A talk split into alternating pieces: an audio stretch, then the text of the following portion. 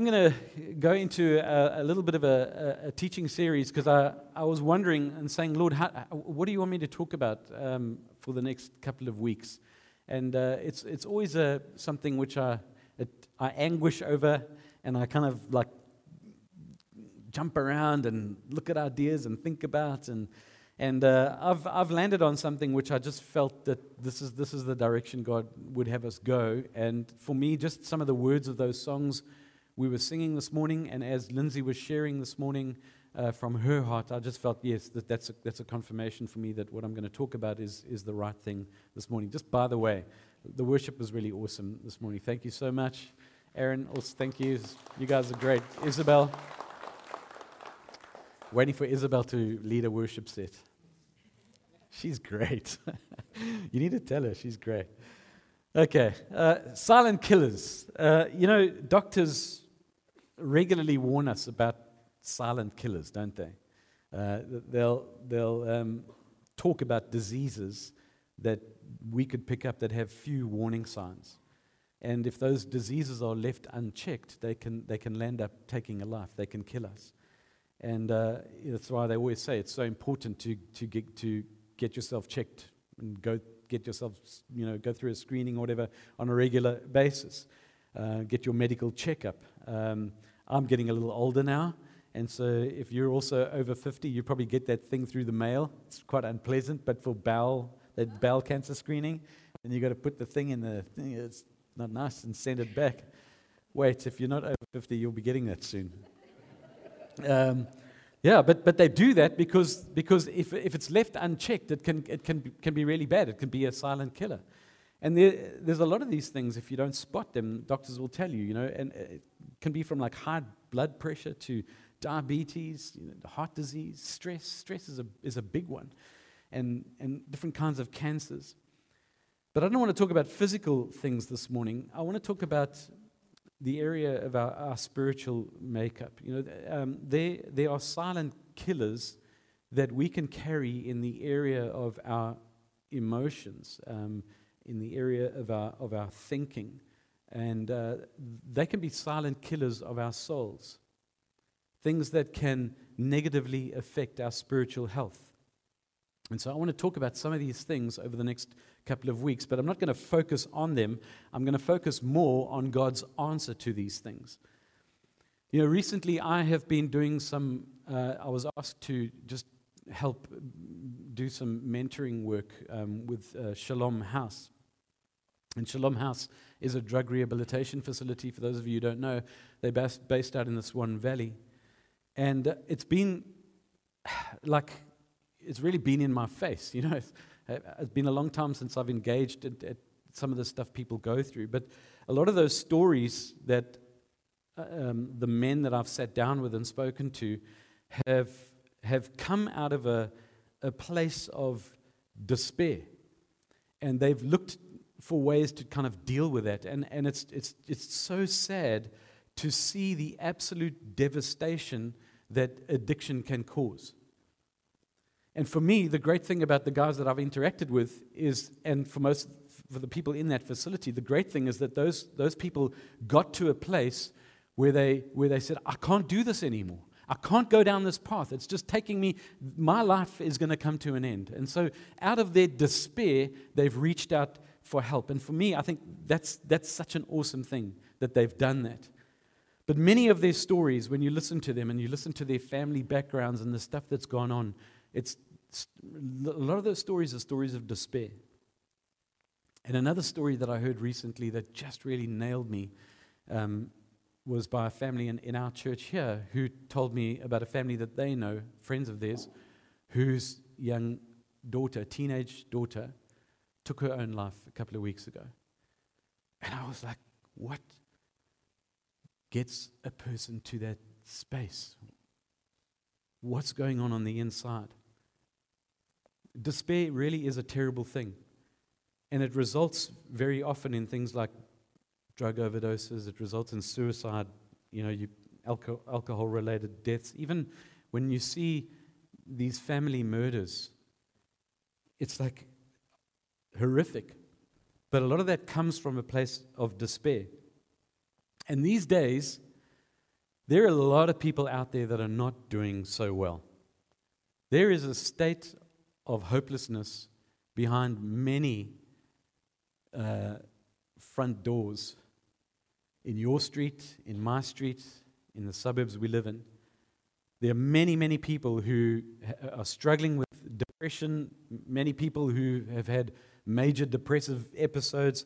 There are a lot of people who are anxious. There's an anxiety that keeps welling up on in them because they don't know how to deal with stuff. There's stuff coming their way, there's stuff going on in the world. There are, there are people who are suffering from abuse at a level that we're told is never, you know, like especially when it comes to domestic abuse, they haven't seen the levels of this stuff happening like they're seeing it now. And the government has got this big push on to try and address that, but also the government is putting money into NGOs to help with mental health. And I think that's fantastic. I think it's good. And I, I think it's even better when people reach out for help. Because as I look around, I see the lives of many, many people not being in a good place. And despair is a feeling that life will get worse for you, not better. And you know something? As Christians, we're not immune. We're not immune from those feelings of despair or hopelessness. And sometimes the enemy can get a foothold in our lives, and his sole goal is to take us down in any way that he can. And so, what I want to do this morning is I want to just talk about God's answer for despair and, and hopelessness. And quite simply, God's answer is Jesus. His answer is Jesus. But we're going to, we're going to dive into that, okay? Are you with me? All right? You, you all awake? Okay. if you want to go to sleep, that's okay. It's comfortable in here.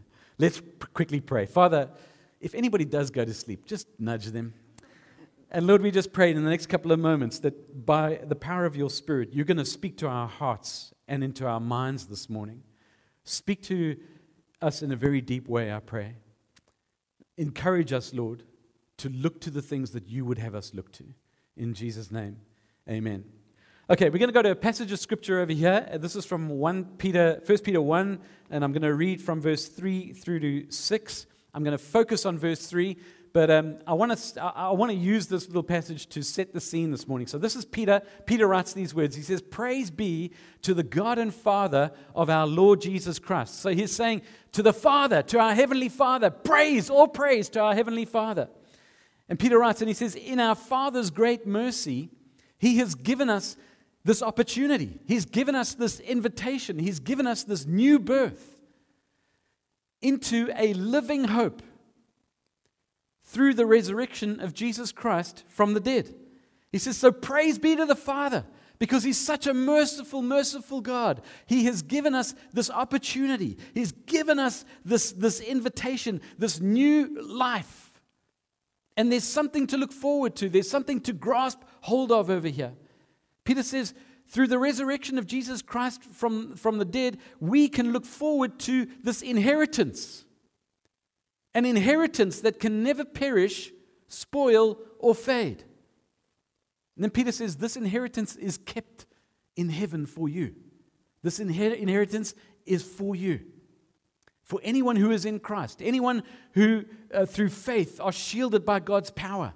So, if you've made that decision to follow Jesus, if you've given your life to Him, if you're living for Him, if you're saying, God, I want to be like you, I want to be Christ like, holiness is something that's important to me. If you're shielded by, the, by God's power, uh, uh, Peter says this inheritance is there for you.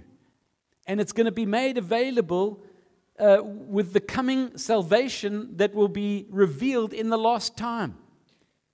So the story's not over. The story is heading towards an end point.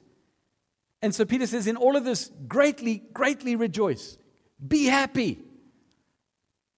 He says, although for a little while you may have had some stuff go down in your life, you may have had to suffer grief in all kinds of trials. You know, when Peter wrote this, he was writing to uh, the, the early church, the early Christians, and he wrote to several different places to that, to that early church. And if you know anything about church history, you'll know that those early Christians did not have it easy. Those early Christians really had to endure and persevere in their faith. Everyone was against them. They faced an extremely negative reaction from the people around them. This Christian faith was new. This is this, what, you, what is this all about? And people weren't happy with what they with the way. They weren't happy with, with the fact that they weren't acknowledging the Roman emperor like they should have. They were talking about this, this Messiah, this Jesus. They were not happy about it. And so Christians were, were, were treated like scum. They were seen to be like the scum of the earth. They were called antisocial. They, they were even viewed as atheists because they didn't worship all of the gods. Right? All the Romans had a whole lot of gods, and how can you not worship all the gods? They just worshipped the one God. And they were viewed by their neighbors as, as being uh, disloyal. And so horrendous things happened to them. If you ever go and read up on the Emperor Nero, what he did to the early Christians was horrific. They used to make fun of it. You know, did you see the pictures of that AFL game? If you did watch it last night with all the people in the stadium, have you ever been to the Colosseum in Italy? They would, they would have thousands of people gather, and then they would throw these Christians to be eaten by wild animals. Nero was, was he, um, he even used Christians as human torches at some of the parties that he would throw. Horrendous. And, and so society would look at these early Christians and they would think, oh, how, can you be, how can you be like this? They would see them as being disloyal. And you know, the thing, in, the thing is, in every time and in every age, good people are, are kind of defined by the rest of society. The rest of society look at you and, and they kind of judge you to the degree to which you agree with their values. So if you're in agreement with the way society views things, the values of society, then you're in. The degree to which you conform or to which your children conform, then, you know, if, if, if you're conforming to that, then, then you're accepted. Because the values of society, well, that's everybody, that's normal. How can you not agree with this? That's normal. We're living in an age now where increasingly we're having to make choices around these things because society is going, well, this is, this is normal. You need to accept it. And the Roman Empire back then did what all societies do. The Roman Empire used every social control that they could to bring Christians into line. So they abused Christians, they tortured them, they locked them up, um, they labeled them, you name it. They shamed them, they insulted them, they marginalized them. They did it in a whole lot of different ways. One of the big things that they used to do is they would put economic pressure on those early Christians. People would get fired from their job, lose their employment because they were a Christian. If you had a business as a Christian, they would boycott your business. And like I said, they would physically abuse Christians. And, in, and back then, it was legal in the case of women and slaves. You had no rights. And, and for me, when I look at what was back then and the situation in the old Roman Empire, to me, a lot of it is not unlike today. In Australia, the Christian faith is viewed negatively by many people. You'll know this. In many of the universities, amongst many of the academics, the Christian faith is like, come on, seriously, are you a Christian? Seriously, you believe in all of that stuff? It's viewed negatively. At government, at, at all levels of government, there are people who go, like, we don't have time for this nonsense. In many large corporate structures, you're not even allowed to really speak about these things. I worked for an accounting firm not long ago, two years spent with that accounting firm. As a Christian, you weren't really allowed to talk about scripture and stuff. We just, that's a no go area. We don't do that at work. So funny to me because the, the organization I worked for had a Muslim guy who came over on a secondment and they converted a, an old storage room into a prayer room. Seriously. And everybody could use the, nobody used the prayer room except the Muslim guy for his prayers. But the Christian faith, we don't go there. And when you think of um, the kind of professional services, especially in the areas of psychology and, and sociology and psychiatry and anthropology, all of those, those areas. Christian faith is viewed negatively in many, many circles. And so, as Christians, how are we going to, how are we going to push through? How are we going to endure? How are we going to persevere? How does Peter encourage these Christians here to keep holding on to their faith. How does Peter encourage these Christians not to throw in the towel, not to give in to despair? Because we could very easily reach a place of despair. If your job is on the line, or if there's stuff going on in your world and people are thinking, Are you mad? How do you endure? How do you, how do you hold on? Well, Peter encourages Christians over here to hope. To hope. 1 Peter 1, verse 3.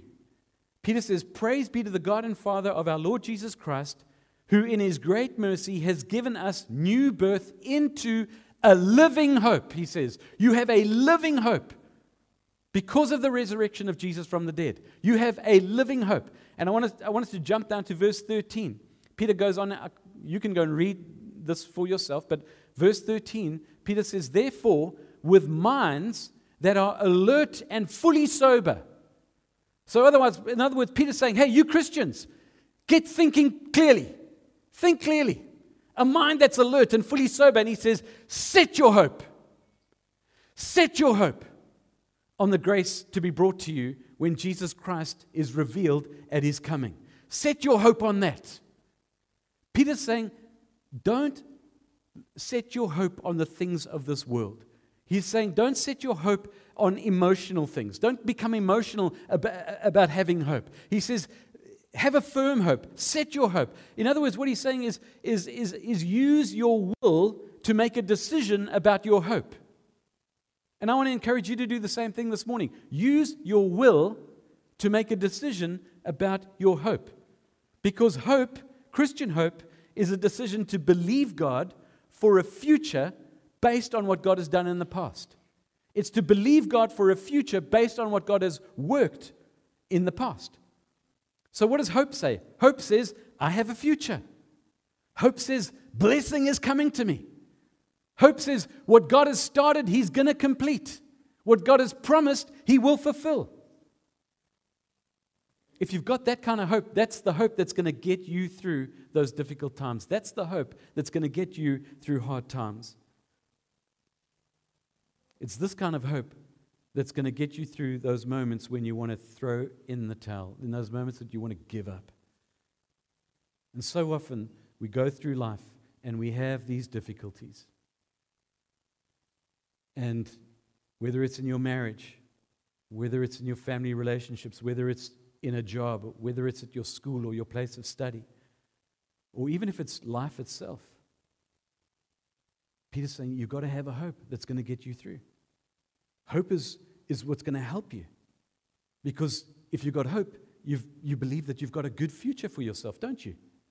If you've got hope, something good's coming your way.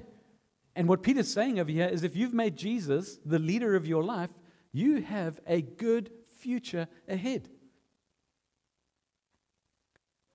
You, you getting it?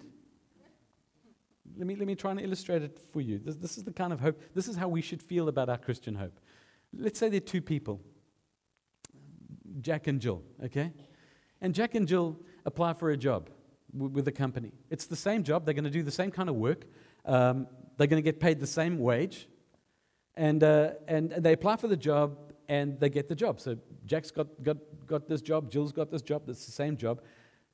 Um, they get paid the same. The only difference is that Jill is promised a bonus of $100,000 at the end of year one, written into her contract.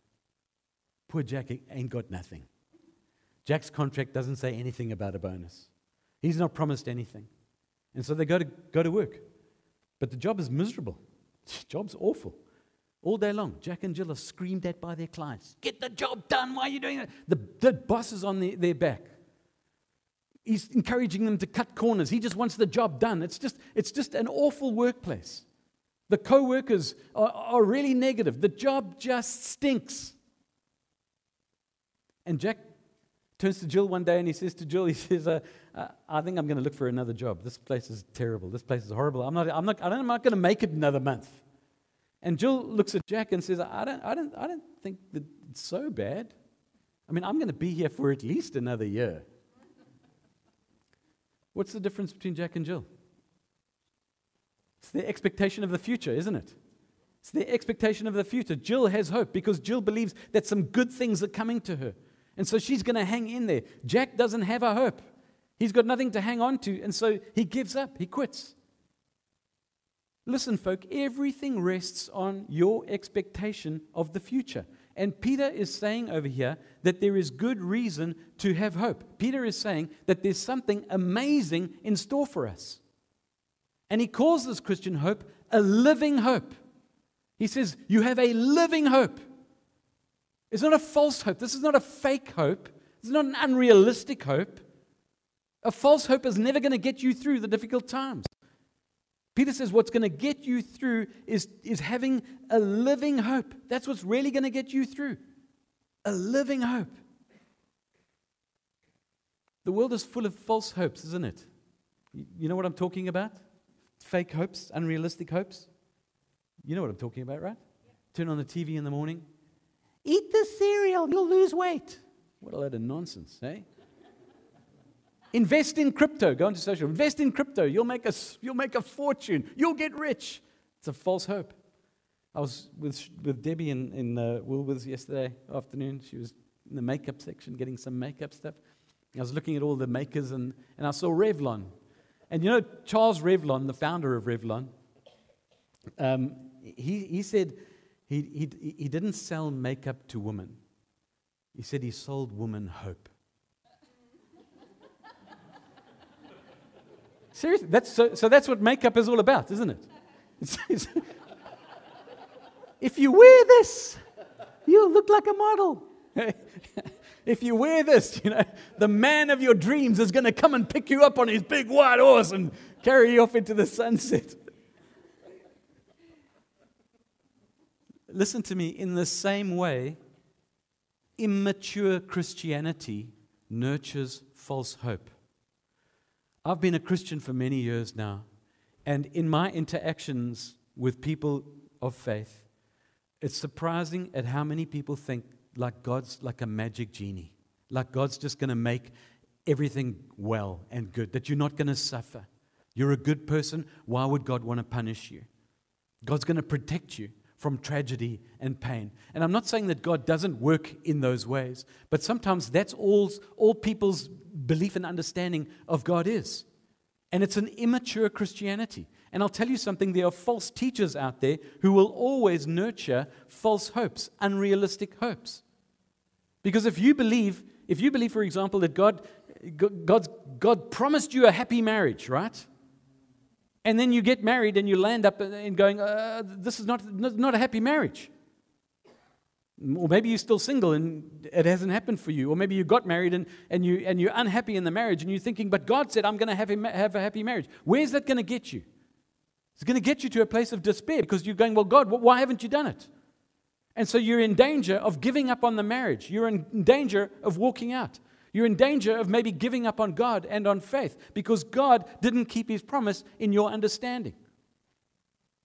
If we believe that God is a God who's just going to promise health and promise wealth, and that's all He's there for, you know, that God has promised that, that, that he's, he's, He loves you and He cares for you so much that you, you're never going to get sick, or a family member's never going to get sick, or there's never going to be like a terrible accident or something. But then a loved one gets sick, and you're thinking, but God, God promised all these things one of two things are going to happen. You're either going to sink into a place of denial and pretend that this isn't really happening, which will make you like a liar, or you're going to be shattered because you believe that God did not do what he promised to do.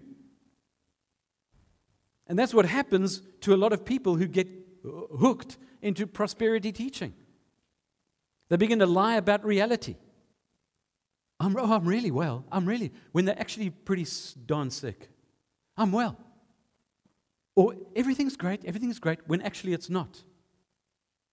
Or your faith is shattered because you think that God was going to come through and He didn't come through. He didn't promise what you thought He should, He didn't live up to the promise that you thought He had promised you. Folk, we need to make sure that our mental checklist of what God has promised is accurate. We need to make sure that our understanding of God and our faith in Jesus Christ is, is backed up, that our hope in Him is backed up by a proper interpretation of the Bible. And Peter does not say that what will cause us to get through the difficult times or the difficult seasons is a false hope or a fake hope. Peter says, We have a living hope. There's a lot of fake hope around these days. And a lot of these unrealistic hopes lead people to a place of despair.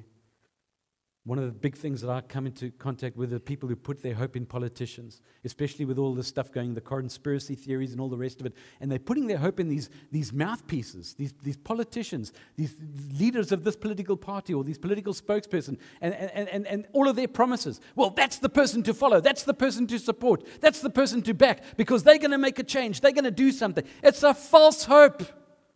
Politicians are, they're a bunch of liars. Really really and truly, they're not going to be able to come through for you. They offer false hopes. Our hope lies in a decision to believe God for a better future based on what God has done in the past. And I'm going to explain that in a moment. Our hope is in something further down the line where every wrong is going to be made right. That one day we're going to be with Jesus, that one day we're going to be reunited with our friends and our family who left and went ahead of us in Christ. This is what Peter's trying to get through to us. He's saying this Christian hope is a living hope. And he says, not only is it a living hope, it's a certain hope. This is a sure hope. It's not an uncertain hope, it's a certain hope. It's not like I hope the vaccine works. I hope it's going to protect me. It's a new medicine. I, I, hope, it, I hope it does its job. You know, or I wrote that test and I think I did. I hope I, I, hope I get a B. I, I did some work for it. I hope, I hope I get a B. It's not like, you know, I, I applied for this job and I hope I get the job. Well, there are a lot of other good applicants, but I hope I, I hope I get the job. That's not a certain hope. Christian hope isn't a hope like that blows around like a kite in the wind, depending on the circumstances. This is what the writer of the book of Hebrews says about our hope. He says it's an anchor. Hebrews 6, he says, We have this hope as an anchor for the soul, firm and secure. This hope is firm and secure. It's an anchor for the soul based on what God has done for us in the past. And what has God done for us in the past? The specific thing that God has done for us in the past, past is what gives rise to this Christian hope, this living hope, this certain hope. And that is the fact that Jesus rose from the dead. He rose from the dead. This is what Peter says in, in this verse, verse 3. He says, Praise be to the God and Father of our Lord Jesus Christ. In his great mercy, he has given us new birth into a living hope through the resurrection of Jesus Christ from the dead. The resurrection of Jesus changed everything for Peter. And, and it should change everything for us. Let me tell you something. Peter was the guy who, who, who, who sold Jesus out. Not didn't sell Jesus out, but he denied him. Yeah? He, he, he was like, no, no, I, I don't know him. Who's the dude? Uh, no, no, no, no, I, I've, I've never been with him. He was the guy who Jesus had to come and say, Peter, do you love me? Peter, do you love me? Peter, do you love me? Peter, feed my sheep. But all of those disciples, after the death of Jesus on that cross, what did they do? Did they go out and start telling people about Jesus? Did they go and say, Praise the Lord, you've got to hear about Jesus? They, they, they, they turned tail and ran. They were petrified. They thought they were going to be locked up and thrown into prison. It wasn't until they met the resurrected Jesus that it changed everything for them. They were no longer afraid. They were no longer afraid to be locked up and thrown in prison. In fact, when they were thrown in prison, they began to sing, Thank you, Lord. They began to pray. They began to tell other prisoners about Jesus. They dispersed into different parts of the world. Thomas went to India. Peter landed up in Rome. And Peter was so for Jesus that when he died being crucified, he, Peter was like, You're not going to crucify me the way you crucified Jesus. And he was crucified upside down. How do, how, do you move from being a, a complete scaredy cat, thinking what is going to happen next, to not having any regard? The resurrection changed everything for Peter, changed everything for that early church. And how many of us these days are holding on to that hope, holding on to the fact that Jesus was resurrected? Peter called the resurrection a living hope. Let me tell you what our hope is about, folk. The resurrection of Jesus offers the promise of more to come. Jesus is the beginning of the new creation. And what God started through the person of Jesus, when He raised Jesus from the dead, He is going to do for every single person who embraces Jesus by faith. Jesus has gone before us. He is the forerunner of things to come. And what we have now, as followers of Jesus, we only, we only have in part. Every promise in Scripture we only have in part because of our faith in Jesus. But every promise in here we will have fully when Jesus returns.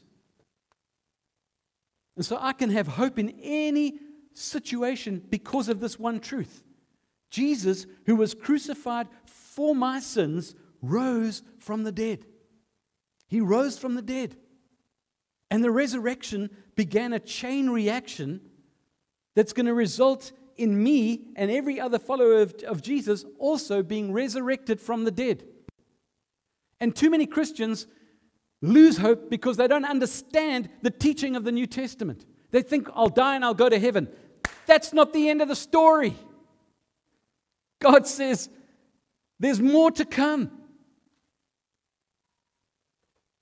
And if we've got a, if, we've, if, we've, if we've set our will to that, if we've determined and we, we, we, we've, we've um, set our hope, then the things of the world and the troubles and the issues and the things that, that, that, that, that, we, that come our way are not going to take us down because we have this hope. We're not going to be looking to the things of the world. We're not going to be looking to man or people because the scripture teaches us that the things of this world are going to pass away. It's all going to pass away. And what God's saying here through Peter, I believe, is that we need to raise our gaze. And far too many of us are far too focused on this little life that we have right now. And what Peter's saying is raise your gaze, look ahead, look ahead. There's more to come. Eternal life is to come, life beyond life after death, the resurrected life. And that's what we need to remember. The human life that you have now, I don't know how long you're going to live for 70 years, 80 years, 100 years max, probably. If you live for 100 years, it's really, really short when you think of it in the, in, in the perspective of, of, of eternity. when you look at it in the perspective of the hope that God offers to anyone who makes a choice to believe in Jesus. And this is a sure hope. It's a hope that, that can't be taken away from you. If you're building your hopes on something that can be taken from you, that's not a sure hope. I, I know a lot of folk, and they, you know where they put their hope? They put their hope in themselves. They think that, they think that they're like the captains of the world. They base their hope on, on what, you know, what they, they put their mind to or what they've achieved in the past. And I guarantee you, I guarantee you, if that's where your hope is, at some point you're going to go through a crisis in life and you're not going to be able to get through it on your own. You are going to get older. You're probably going to have health concerns as you grow older.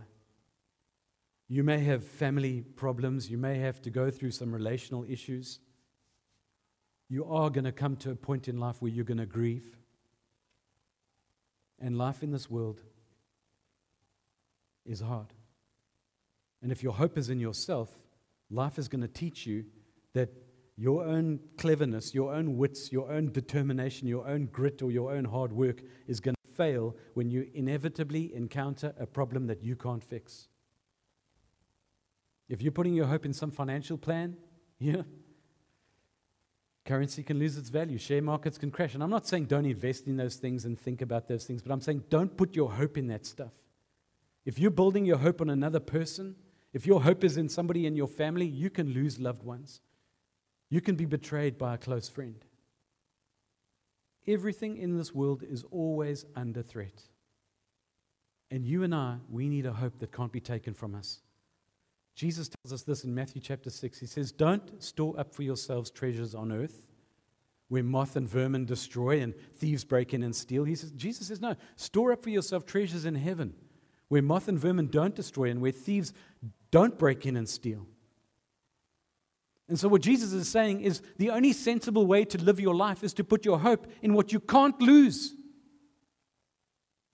And Peter says, We need to set our hope in something that is beyond this world. We need to put our hope in something that is beyond this life.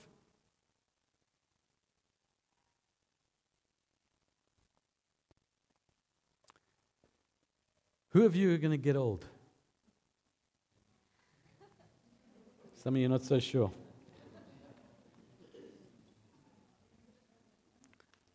Most of you think you, you, you probably clock on a few more years, eh? Uh, will you one day take your final breath? Yep, we all will. The thing is, your spirit will still be conscious after you take that last breath. And what Peter's saying over here is a time is going to come for those who are in Christ to receive a resurrected body, ready for the new creation. And when you think about us being resurrected, it, it's a lot of it boggles our minds. It sounds really crazy. Crazy, but true. These guys held on to this. They said, This is your hope. This is the hope that you have. And this is what Peter's trying to get through to us. Why would you not want to have a certain hope, have a sure hope? Why would you not want to raise your gaze? Why would you get so taken down by the things of this world and the circumstances of this world and let that affect you and let that take you to a place of hopelessness or a place of despair? Peter's saying, No, raise your gaze. Put your hope in something that is alive and living and real and sure. There's a lot of craziness in this world, and there's a lot of misfortune that can come our way. There's a lot of misfortune that can come the way of people that we love. Do you have a sustaining hope? Can you say in your life that you, that you have a certain hope? That you're not going to let despair get the better of you? Because of what God has done through Jesus Christ. Do you have a hope that you can't lose? Is your hope placed solidly in Jesus Christ, or are you traveling through every day, taken up, concerned by the distractions and the worries and the anxieties of all of this stuff, and it's affecting you on the inside because you're never coming back to remind yourself of the hope that you have? Do you have an immature Christian faith? Were you blaming God for your life, blaming, blaming Him for your circumstances? Have you come to the scripture and read the scripture and said, This is the story? This is the storyline. I was thinking about this last night. And I woke up at 2 o'clock in the morning. I didn't sleep well last night. But you know what was going through my mind? I was thinking about people who lived in the in between the in between the Old Testament and the New Testament, between the book of Malachi and Matthew, they said it was like 400 years where there was really nothing. They probably had leaders, but the main prophets and the minor prophets, they'd gone. And I was thinking about a family, a Jewish family, sitting around the table, you know, wondering about their hope. Maybe it's a Friday night. Shabbat. It's Saturday tomorrow, it's the Sabbath. We love God, we do the things of God, we follow His way. And so we break the bread and we pass the wine around as a Jewish family. Why do we do that? Because we remember uh, the Passover. We remember that the angel of death passed over those homes. And the blood on the lintels meant that their firstborn child was not going to be harmed. And they remember God's promises and God's faithfulness as they left Egypt. And you can imagine a little Jewish boy looking up at his dad and saying, Dad, why do we do this? Why do we always remember God's faithfulness? Why do we this? Where's it all going? And, and you can imagine the Jewish dad looking at him saying, I know it seems like right now we don't know where it's all heading to, but the prophets told us. The prophets told us Messiah is going to come. Messiah is going to come. And maybe that little boy grew up and his father passed on, and maybe he was an old man and he was telling his grandchildren the same thing Messiah is going to come. Messiah is going to come. Somewhere in between that in between land, and I was thinking about that last night, I was thinking, that's me. Because I'm right here, right now, and what God has done in the past, and I'm the resurrection of Jesus, and now I've got to look to the future. How long is it going to take for Jesus to come back? For those Jewish people, it happened. Some stuff happened. A girl got pregnant. She was betrothed to a man. Uh, they hadn't consummated the marriage. I can imagine the parents going, uh, You've overstepped the mark, Joseph. Joseph's going, I know nothing about it. I don't want anything to do with it. God had to intervene and speak through an angel. A bunch of guys who study the stars in the sky suddenly see this one star. We've never seen this before. We're making all of our charts and things. Some amazing stuff happens, and the Messiah comes. The scripture teaches us that when Jesus comes back, the whole world will know about it. But I'm one of those guys who probably were like those families in the in between, the two testaments. I'm like, Lord, when? When? And what Peter's saying over here is hold on to your hope because it's your hope that's going to get through. You will be resurrected. You will find yourself in the kingdom of God. You will find yourself in the new creation. Don't take your eye off the prize. Don't take your eye off the mark. Far too many Christians are doing that. And they're getting caught up in the little life. And God's saying, Your hope is beyond this. Raise your gaze. Raise your gaze because that's what will get you through. If you're reminding yourself every day, one day I'm going to be with God. One day I will have a resurrected body. Can you imagine what it would be like to have a resurrected body? Hey, birds? Yeah, can you imagine? I mean, Jesus, he was there and then he, he wasn't there. Yeah, scary, dude. I'm, I want to be like Jesus, just like here and then I'm not here. If I've got a wound, I'll show you. Touch my wound, touch my wound. There you go. Amazing stuff.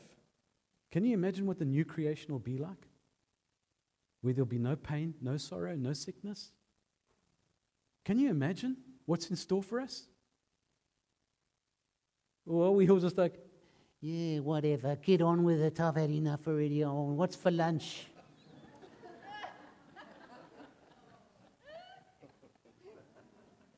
I'm going to leave it with you. I want to encourage you. Never forget about the living hope that you have. Never forget about the sure hope that you have. Never forget about why you actually follow Jesus. Because he's got something ahead, he's got something in store. And he says, the way for you to find that place is to find your life in him. Have your life hidden in him. If your life's not hidden in him, there's another side to that story. Folk, our walk with God is not a religious one. We don't come here to tick a box. We don't come to do the right thing.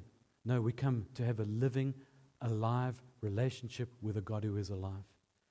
And He wants to tell you that you can be used by Him with this life that you have. You can touch other people's lives. There are many, many people around you, I guarantee you, might be sitting next to you at work, might be sitting next to you in a school classroom. There are many people around who are in a place of despair, and you can be used to bring hope. And that's what we've got to be thinking about. But if we don't have that hope, there's half a chance that you're going to tell anybody about Jesus. You're going to back off. I'm not saying a word. Maybe they'll see it in my actions. Do you know how many Christians go to that argument? A lot. I'll just be a good person. They'll see I'm a Christian. Yeah, yeah, to an extent. But then you need to open your mouth when God gives you the opportunity. And in fact, you need to be asking God, give me an opportunity because He will.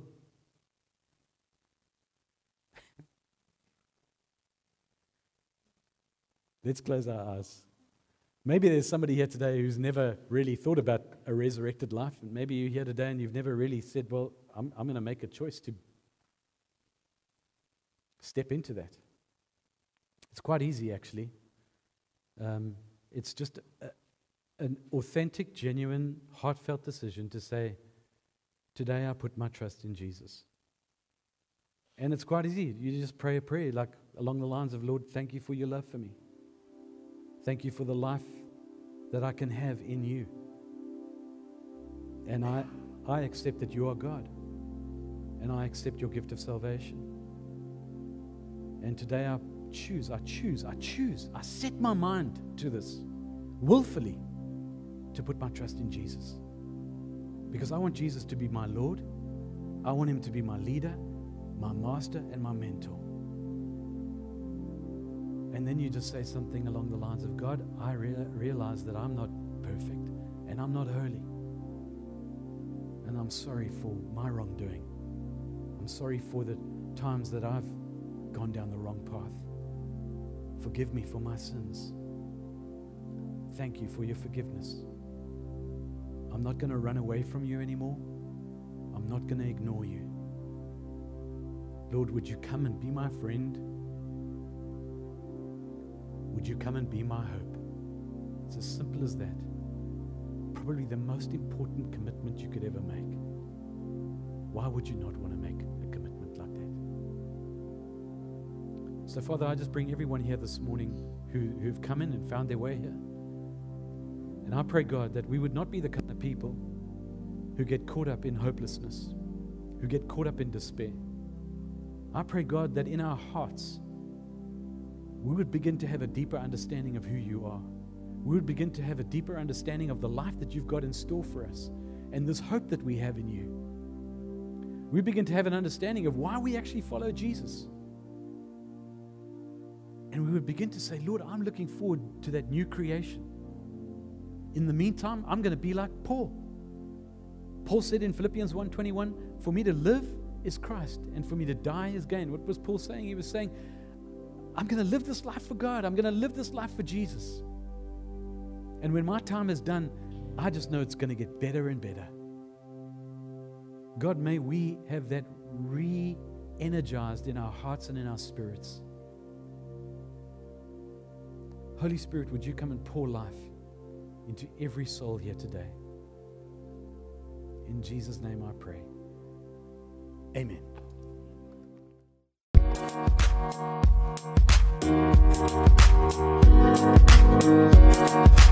you.